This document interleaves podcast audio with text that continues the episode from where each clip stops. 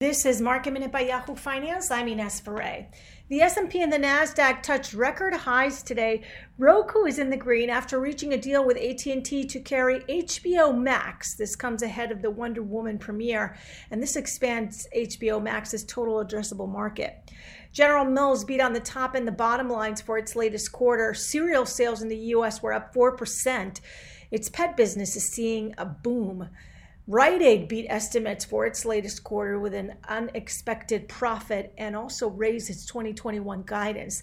The company has been able to give COVID 19 tests and plans to administer the COVID 19 vaccines. And Lennar, the home builder, saw a strong quarter with Lennar's chairman saying during the company's conference call, it has never been this easy to sell homes.